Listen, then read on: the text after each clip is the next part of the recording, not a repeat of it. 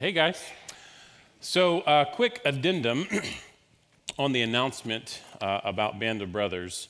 I won't actually be speaking. I'll be interviewing.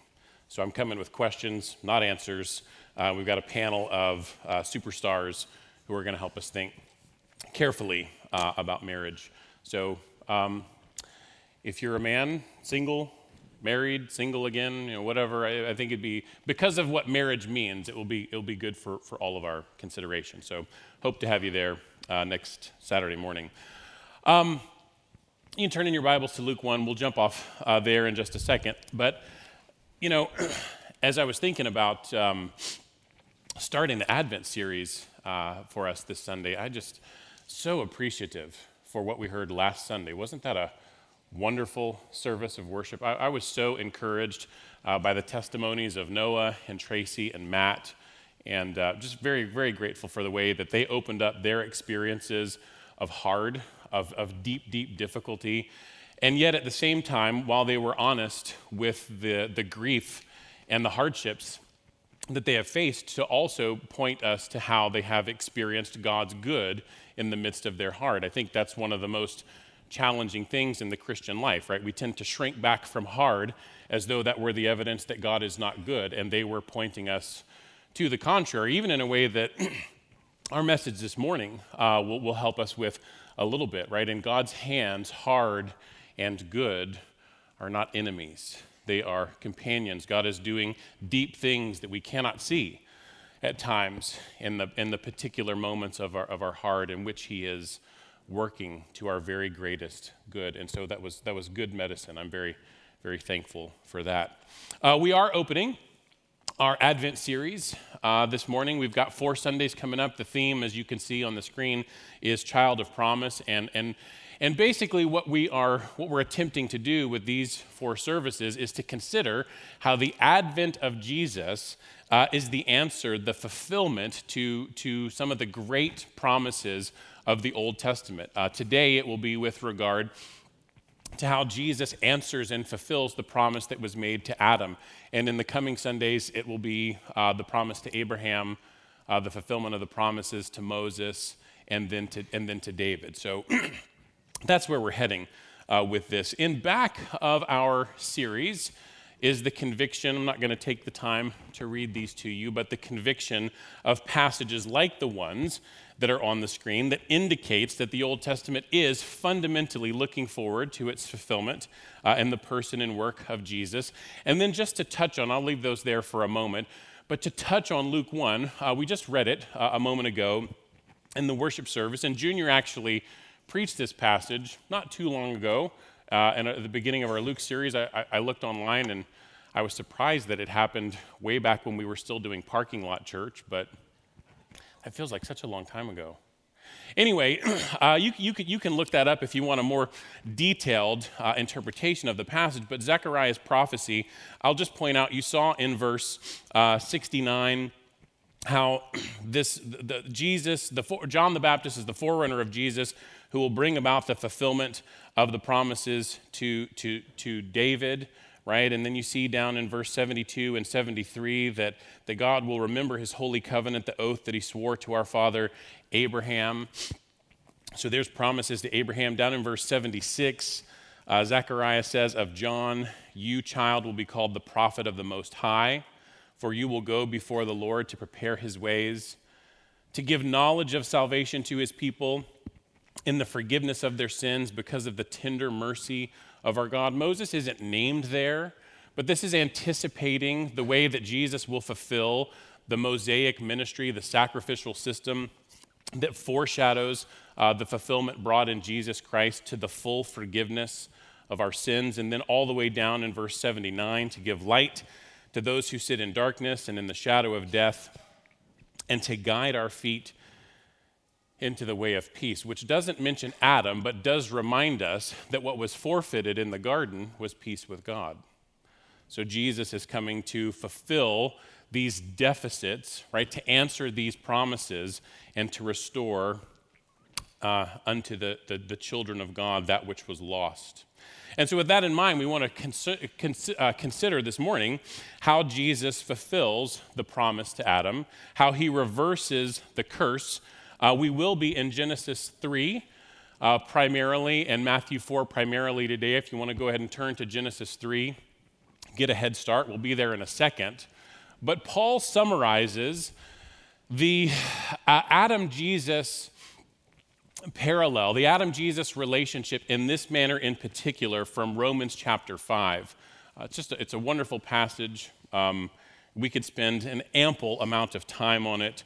I just want to highlight for you down actually the summary statement in verse 19, which is the last sentence you see there on your screen. Paul says, as by the one man's disobedience, that's Adam, as by the one man's disobedience the many were made sinners, so by the one man's obedience, that's Jesus, of course, the many will be made righteous. I brought some art. It's not mine. This is a guy done by a guy named Chris Powers. He runs a website called fullofeyes.com. He's taking that from Revelation 4. He does what he calls exegetical art. This is his interpretation of Romans 5:19. I'm just going to leave it there for a moment. I like it a lot. I won't mention him by name again, but I'm going to use several more artistic images that he has produced throughout the message, just because of how helpful I think they are. So you've got the disobedience of Adam answered by the obedience of Jesus. There's a sense there, right, in which the fundamental need that Jesus answers for us in the place of Adam can be summarized in that word, obedience. There are other important things, of course, to say about the life and ministry of Jesus, but obedience nicely incorporates many of the other things that we might want to say. In the first place, obedience explains why an incarnation that begins in infancy and moves all the way through adulthood was necessary for our salvation. In other words, the death of Jesus, while necessary, is not sufficient by itself to make us right with God. We need obedience applied to our lives, and not just obedience generically, but human obedience. Our problem is not, in our fallenness, that we have a deficit of divine righteousness. We're not divine beings. We have a deficit of human righteousness. And so there needs to be a life of human obedience across the whole scope of human experience, infancy, childhood, adolescence, young adulthood, that can then be applied to us, right? This is the great exchange. Jesus is not just taking something from us, debt at the cross, but giving something to us, his life of humanly achieved obedience to God on our behalf. He is, as Hebrews 4 tells us, tempted in every respect as we are, yet without sin. That's what qualifies him as our high priest. So the point of the incarnation is to take on our human nature specifically so that he can succeed as a human where we have failed, and then lay down his life as a sacrificial offering. So from cradle to grave, Jesus obeyed perfectly for us. Which means that the chief application point of our message this morning, here's the chief application. It's pretty simple. He's got you. That's the chief application of today's passage. And so we just want to consider two things. There's two main movements to the message this morning. First, we want to consider, and we'll do this in Genesis 3, the disobedience that makes Christ's obedience necessary, right? That's part one. And then part two is to consider how the obedience of Jesus counteracts the disobedience of Adam and the disobedience of us, okay? So turn with me to Genesis chapter 3. We're going to consider the primal disobedience that makes Christ's obedience necessary. So on the one hand, in the Garden of Eden, as you know, there's just wonderful bounty provided to this original couple. All the trees in the garden, save one, are available for their consumption. And this lavish provision is just, it's an indication of God's generosity. There's goodness everywhere, here, there, everywhere, right? Everywhere they turn, there is generosity. And there is one tree that is prohibited. And the prohibition of the fruit of the tree of the knowledge of good and evil is not because that tree or that fruit has magical properties. It's because they aren't God. God is establishing from the very beginning what we could call the creator-creature distinction. Because you're not God, everything is not available to you. And so the reach for that fruit is not a reach for fruit with magical properties, right? The problem with the reach for that fruit is that it is a reach of discontentment with the status of being a creature. It is a reach that says, I want it all. It's a reach that says, I want to be God. So God's not being unkind. He's not being mean and prohibiting. He's actually promoting their flourishing because it is not good for the creature to try to be what we are not, namely God. And in that context, beginning in verse 1, we see this serpentine word contest, this serpentine assault on the word of God. I'm going to pick it up in verse 1. Now the serpent was more crafty than any other beast of the field that the Lord God had made. He said to the woman, "Did God actually say, 'You shall not eat of any tree in the garden'?" And the woman said to the serpent, "We may eat of the fruit of the trees in the garden. But God said, 'You shall not eat of the fruit of the tree that is in the midst of the garden, neither shall you touch it, lest you die.'" But the serpent said to the woman, "You will not surely die. For God knows that when you eat of it, your eyes will be opened, and you will be like God, knowing good and evil." So when the woman saw that the tree was good for food, and that it was a delight to the eyes, and that the tree was to be desired to make one wise, she took of its fruit and ate, and she also gave some to her husband who was with her, and he ate. Their eyes are open to their nakedness. They attempt to provide coverings for themselves. Twisted logic, right, brought in by the serpent in this context. He questions the word of God in verse 1, and then there's more detail here than we can possibly take the time to go into, but basically Eve answers correctly. Yes, God did say we should not eat of the fruit of the tree of the knowledge of good and evil. And then the serpent begins to, it's a masterclass in sin's deceit, a masterclass in turning the knife, twisted logic. What he's doing here is he's taking what is deadly and trying to make it look like dessert, okay? Try to make it look like it's desirable. And in verse 4, he directly contradicts God's word, "No, you won't die." And in verse 5, he suggests an alternative interpretation for why God would prohibit this fruit. Okay, God has said the prohibition serves your welfare. It serves your human flourishing. And Satan says, no, it doesn't. He's trying to keep you down. And the day you eat of it, you'll be like him. And guess what, Eve? He doesn't want anybody else like him. He's trying to keep you under his oppressive thumb. He doesn't want anyone like him. His ways are not best. Here's the twisted nature of the deception. He holds out the promise that when you eat of it, you'll be like God. Keep in mind, she's already like God in the manner that she was made to be. She's made in his image and likeness. And so when Satan says, when you eat, you'll be like God, knowing good and evil, if she accepts this temptation, she's actually going to become most unlike God, isn't she? Because she will come by the knowledge of evil as one who has experienced it, as one who has participated in it. That's not how God knows good and evil. God knows good and evil as the declarer on the basis of his character of that which is right and that which is wrong. He is not the doer of evil. Adam and Eve, if they eat this fruit, will join the rebellion and know evil experientially. Know evil as those who have rebelled against their maker. And you can almost see at the beginning of verse 6, right? A light bulb flash. Humans have never thought about this tree this way before. They have never thought about God in this manner before. The serpent is inviting the entire upending of the created order. So God has made the world, right? God rules the world through the mediation of his image bearer. So God, humans, world.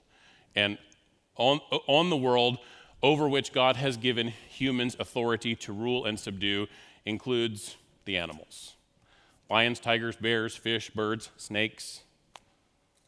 Right? So So the serpent is suggesting that Eve submit to a snake over which she has been given authority and usurp the word of God to whom she was made to submit. It is the inversion of the creation.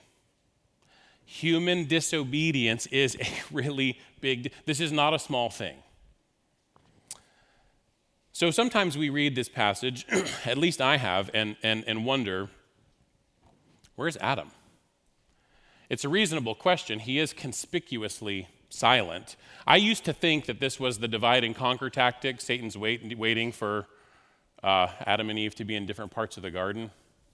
If you look closely again at verse 6, once she takes of its fruit and eats, she gives some also to her husband who was with her, and he ate. Where was he? He was there.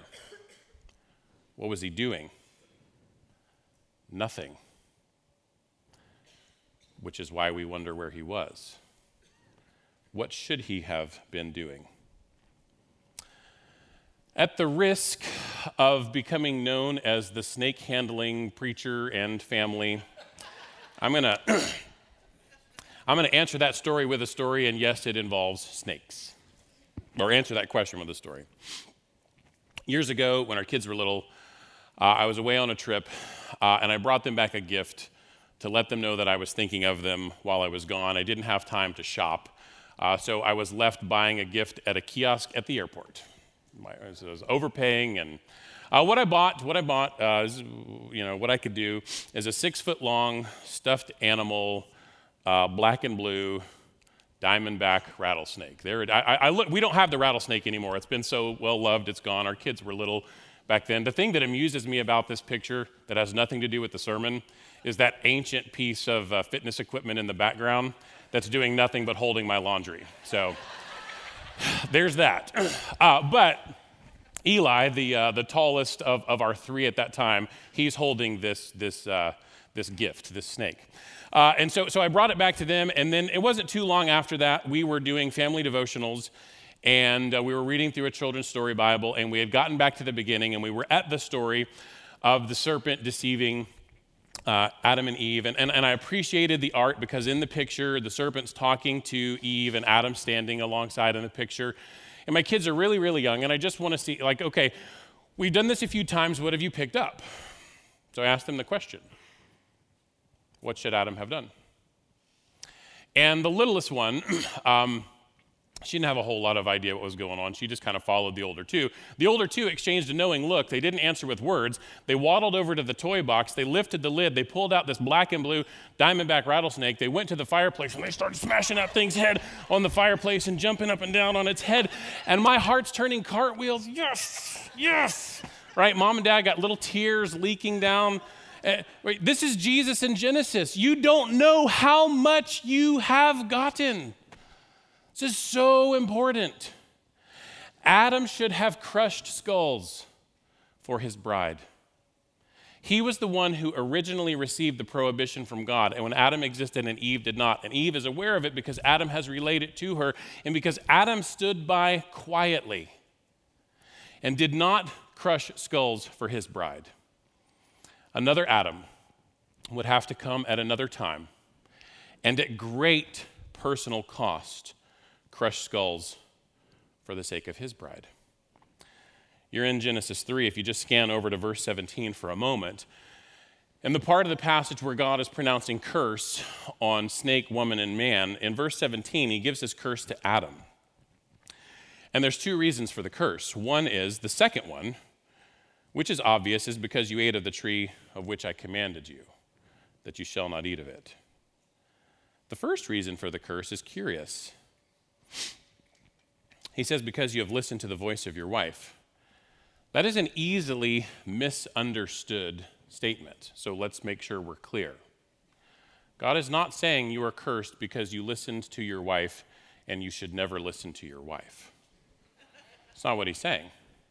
He's saying on this occasion, you were listening when you should have been leaping into the fray. Well, make no mistake, friends, Adam and Eve's story is our story as well. right? Both as the Romans 5 passage clarifies in the way that Adam represents us in the Garden of Eden, but it's true in our own sin and disobedience.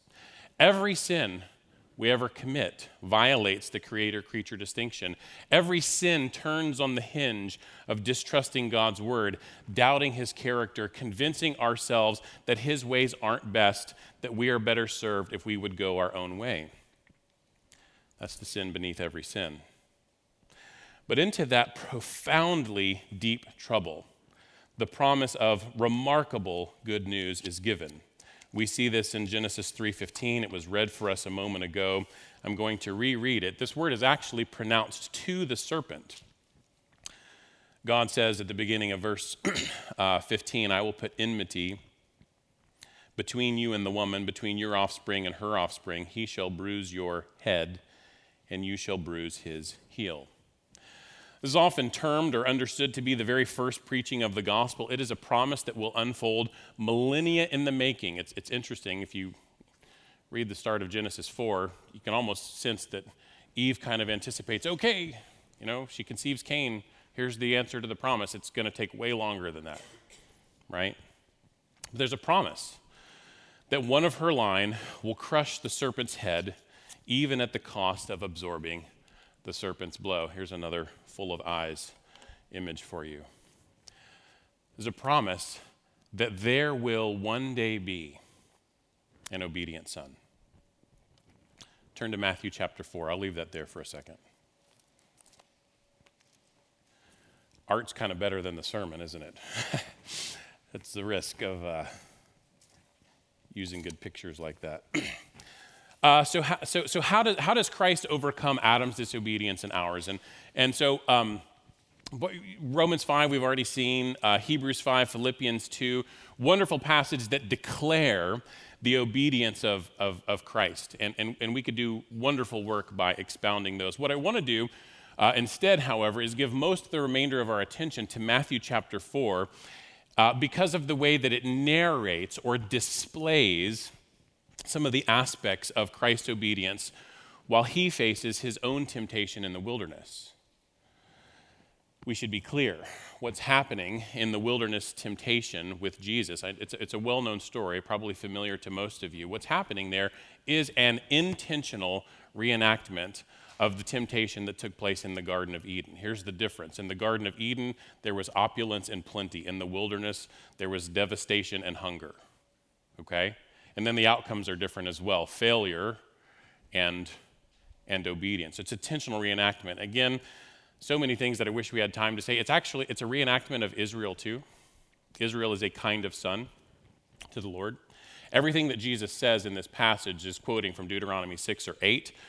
40 days in the wilderness for Jesus, 40 years in the wilderness for Israel, right? He's doing what Adam ought to have done, what all of us ought to have done, as well as what Israel ought to have done. But just pick it up in right at the end of chapter 3, actually, verse 17. Jesus has been baptized. He's coming up out of the water and hears this voice from heaven that says, "This is my beloved son with whom I am well pleased." Genesis 3:15 promises there will be an obedient son. The announcement of Jesus, his public consecration to ministry, the Father says, "Here is the beloved son." And then he sends him, right? The Spirit leads him, chapter 4, verse 1, into the wilderness to be tempted by the devil. He goes about his work. His sonship is announced, and he goes now to confront the true enemies of the people of God. It's not the Roman forces occupying Jerusalem. He heads in the direction instead of the wilderness, right? To do battle, to do combat with that ancient dragon. And he goes, he's led by the Spirit to be tempted. So it's not for the purpose of avoiding temptation, right? He has to get to the cross having conquered temptation with faithful obedience to God. Not bypassing it, but gaining victory over it. And then we come to these three very famous temptations by the devil. They are not the only expressions of Satan's temptation of Jesus, either in this time or in the time following it. But these three are probably climactic. They're expressions of the devil's best shot, right, in some ways. And he's trying to get Jesus, the second Adam, to take the same bait that the first Adam and his wife Eve did. So the first temptation, right, verse 2 tells us, classic understatement, after fasting 40 days and 40 nights, he was hungry. It's not a supernatural fast. He's taken on a human nature. He's got a human digestive system. Humans don't eat long enough, they will starve and die. He's hungry, he's weakened, he's at the point of starvation. And then the serpent says in verse 3, the tempter came and said to him, if you are the Son of God, command these stones to become loaves of bread. Super quick here. There's a way to take that statement, if you're the Son of God, there's a way to take that in a sense that maybe like Satan isn't sure. I don't know if you're the Son of God, so do a miracle and prove it. We could read it that way. That would not be the right way to read it. There are people in this room more expert than I in the grammar of the passage, but there are ways that conditional sentences are formed in the Greek here, and essentially the way that it's formed here, the statement, if you are the Son of God, is actually presumed to be true. So the point of contact with the temptation, this is the same in the second temptation as well. The point of contact is not, I'm not sure you're the Son of God, prove it. It's you're the Son of God for crying out loud. You have the very prerogatives of God. Why in the world are you starving in the wilderness? Can Jesus turn stones to bread? Of course. Of course. But here's the point. He is living in dependent obedience on the Father's will. The serpent is calling into question, trying to cast doubt on the nature of his sonship relationship. He's suggesting to Jesus, this hard can't possibly be good. What kind of father would allow this to happen? Why are you waiting on him to tell you to eat? What does Jesus say? He responds in verse 4, quoting from Deuteronomy 8, it's written, man shall not live by bread alone, but by every word that comes from the mouth of God. You remember the word contest from back in Genesis 3? Jesus faces the same contest. He answers the question by saying effectively, there is a food that is more important to live by than the food that fills the belly. He says living by the word of God is his food and drink. Now in this, he is definitively obeying on our behalf, isn't he? But he's also showing us the way to fuel our own clear-sighted obedience of God. You want to survive the word contest, we've got to be rooted in the word. Second temptation occurs in verses 5 and 6.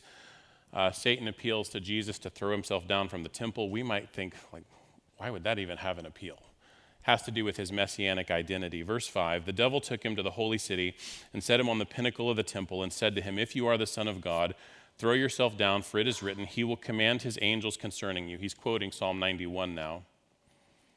And on their hands they will bear you up, lest you strike your foot against a stone.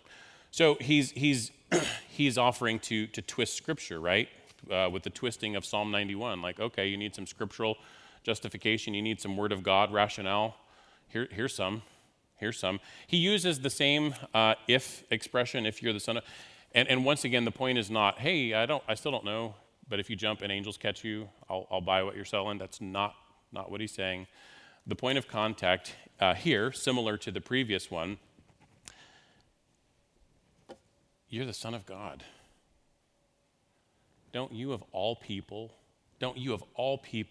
want to know that you still enjoy the Father's favor? He's basically left you for dead out here. Don't you want the following and the exaltation that would result from a public angelic intervention? You can have what you want, Jesus. You're just going to have to force his hand. He is stingy. He's not for you. You got to look out for number one. But you know he's made this promise. And he must be faithful to his promises. Because you're the Son of God, if you jump, they will catch you. They have to. And then you'll know. How does Jesus respond to this temptation? We see it in verse 7, quoting Deuteronomy chapter 6. It's very succinct. Again, it is written, you shall not put the Lord your God to the test. In other words, Jesus refuses to go along with the manipulation of God's word. Psalm 91 has nothing to do with reckless gestures done to see if God will protect you. Jesus says the proper mode for the child of God, in this case, the capital S Son of God, for relating to the Father is by trusting and not by testing. Trusting His character and obeying His word, even when God's pathways are hard. Temptation number 3 occurs in verses 8 and 9. I think the devil is particularly twisting the dagger here. He says in this instance, he takes him to a very high mountain, shows him all the kingdoms of the world and their glory. Verse 9, he said to him, all these I will give you if you will fall down and worship me. Here's the point of contact. Jesus. This hard can't possibly be good. You're the Son of God. You know what's in store. You know where this road ends. You know the path by which the Father will require you to walk to win the nations. Footnote, Satan's not omniscient, but he's been watching for a long time. He's aware of passages, for example, like Isaiah 53. So he suggests an alternative. He can't possibly be for you. I'll give you what you came for, and you won't have to face what you dread. Does Jesus dread facing the wrath of God for sins he didn't commit?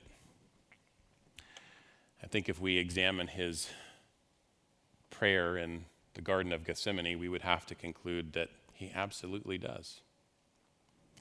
Now again, Satan is a deceiver, and it's not to say that in actual fact his authority over the nations supersedes God's, but he is called, in, like for example, 2 Corinthians 4, little g, God of this world, who has blinded the minds of the unbelievers. And so he tries to tempt Jesus by offering the very thing that Jesus came for. He came for the nations. And he suggests he has the ability to offer that without the cost of the cross. Look out for number 1, Jesus. He surely isn't. His response in verse 10. Then Jesus said to him, "Be gone, Satan, for it is written," quoting Deuteronomy 6 again, "You shall worship the Lord your God, and him only shall you serve." In other words, go back to the pit. There is only one way to win the nations, and that is the path of obedience to the Father. You remember how he said Adam and Eve's disobedience upended the order of the universe? Here is one of the moments in which Jesus is climactically refusing to take the same bait. He is doing what Adam ought to have done and what everyone after Adam ought to have done. Abraham, right? Moses, David, you, me. Check this out in verse 11. It's like you could blow right past this, okay? Verse 11, then the devil left him, and behold, angels came and were ministering to him. You remember temptation number 2? Satan says, hey, you know what? The sign that you still have the favor of God, that he hasn't left you to rot in the wilderness, is if some angels show up. Well, now he passes the test by trust and obedience rather than by testing and manipulating the Father. And who shows up? The angels. They are, in fact, the sign of God's favor. He is pleased with the obedience of this Son. Satan leaves for a time. This is not the last time. He brings to bear the full weight of his tempting forces on the person of Jesus. I suspect there are probably other instances in the life of Jesus that maybe aren't recorded in Scripture that we're not aware of, but I can show you 2 that are. We'll just stay in Matthew's gospel for the sake of time. Flip over to Matthew 16. Matthew 16. This is right after Peter's remarkable confession that Jesus is the Christ, the Son of the living God. We're going to pick this up in verse 21, Matthew 16, 21.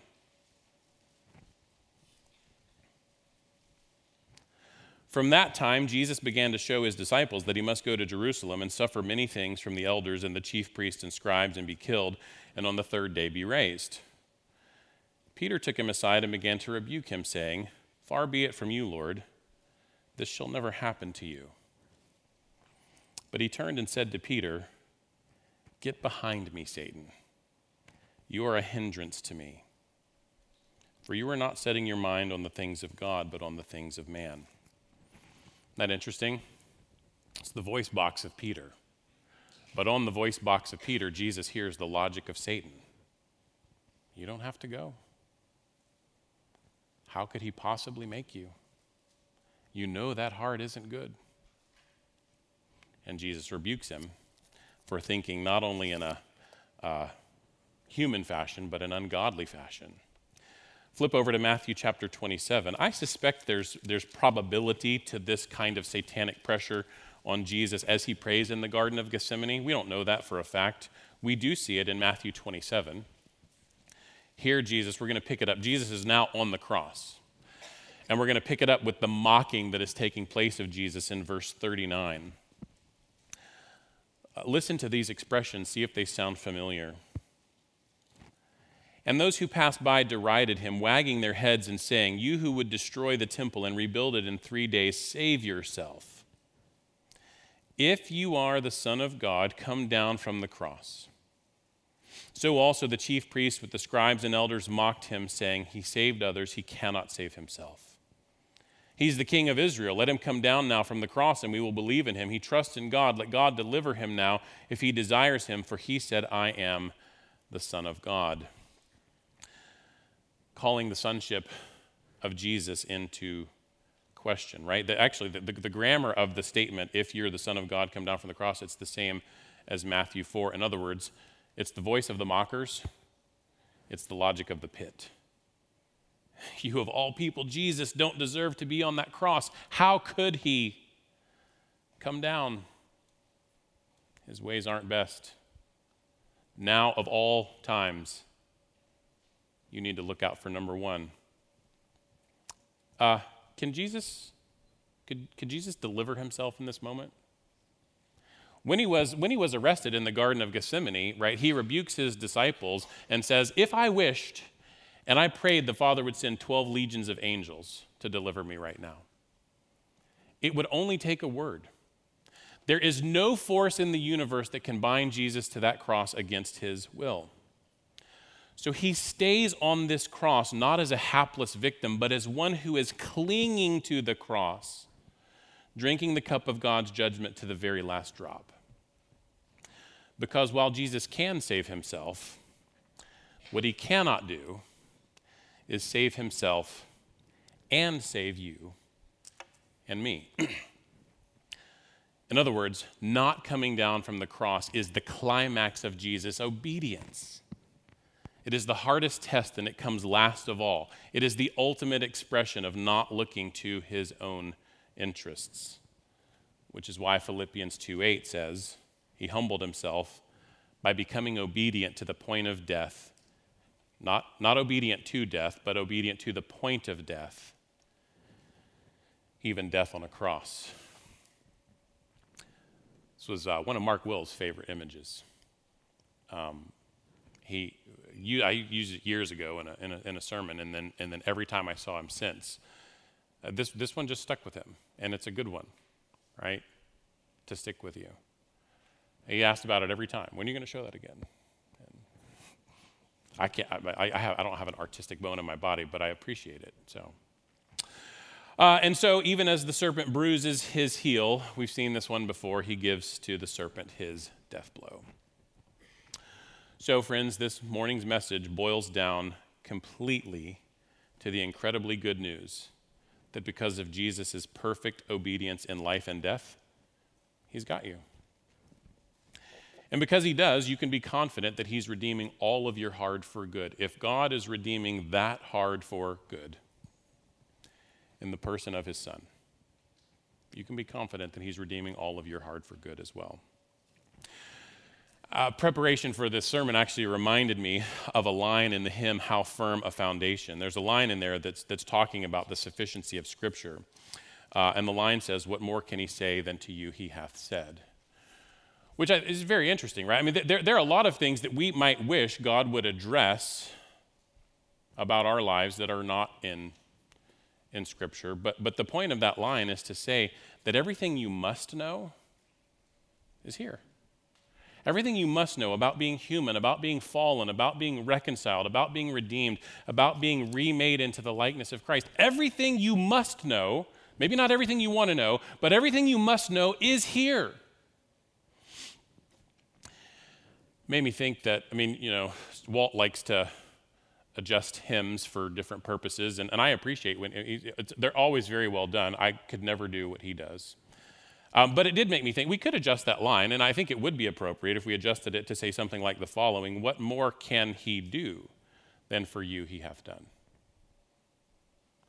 There are all kinds of things we may wish that he would do on our timetable. Questions of cancer and heart transplants and anxiety and depression and do something about that. Reasonable to pray and wonder and ask and grieve. What's our message telling us this morning? Everything that you need has already been done. Doesn't mean you won't grieve, doesn't mean you won't suffer, but it does mean that if you're in Christ, you couldn't possibly be more secure. If you have received his obedient representation by faith, nothing can separate you from that love. If you haven't ever done that, I urge you to make today the day. Talk to someone before you leave. Ask about what it looks like to receive the righteous obedience of Christ by faith. Probably anybody sitting next to you would be happy to tell you, explain, to answer questions, and to pray with you. So I've got two questions, two final questions. Basically, these are just food for thought as we go, maybe for consideration at Grace Groups if you gather later on today or later on this week. There's two questions for everybody. Here's the first one. What would resting with more assurance in Christ's perfect righteousness look like for you? What would resting with more assurance in Christ's perfect righteousness look like for you? In other words, where are the places in the disturbances in your soul where rubbing the balm of Christ's perfect obedience, right? Rubbing that a little bit deeper into the taste buds of your soul. Where would that suffice to encourage you with a little more assurance in how securely he has you? Okay, that's one. Here's the other one. How might gratitude for his perfect obedience, right, all the way up until the point of death itself, how might gratitude for his perfect obedience stir up in us the worship of a response of obedience to him? So gratitude for his perfect obedience, how would that stir up, fuel, and encourage our increasing walk of obedience to him this week? Rest on the one hand, increasing obedience in response to his on the other hand.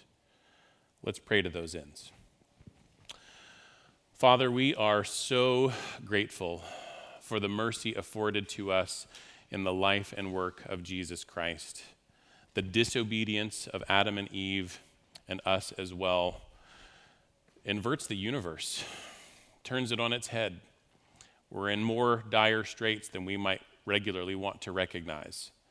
And so to the degree that the depths of our sin are mind-numbingly difficult to plumb, so too is the righteous life of Christ more glorious than we could possibly imagine. Jesus, we give you praise for all that you faced, for the way that you leaned in to an abundance of hard with confidence in God's good for you and by extension to us. So Lord, would you help us this week to rest more confidently in your obedient representation of us and to live with increasing obedience as a response to those mercies. We ask it in Jesus' name. Amen.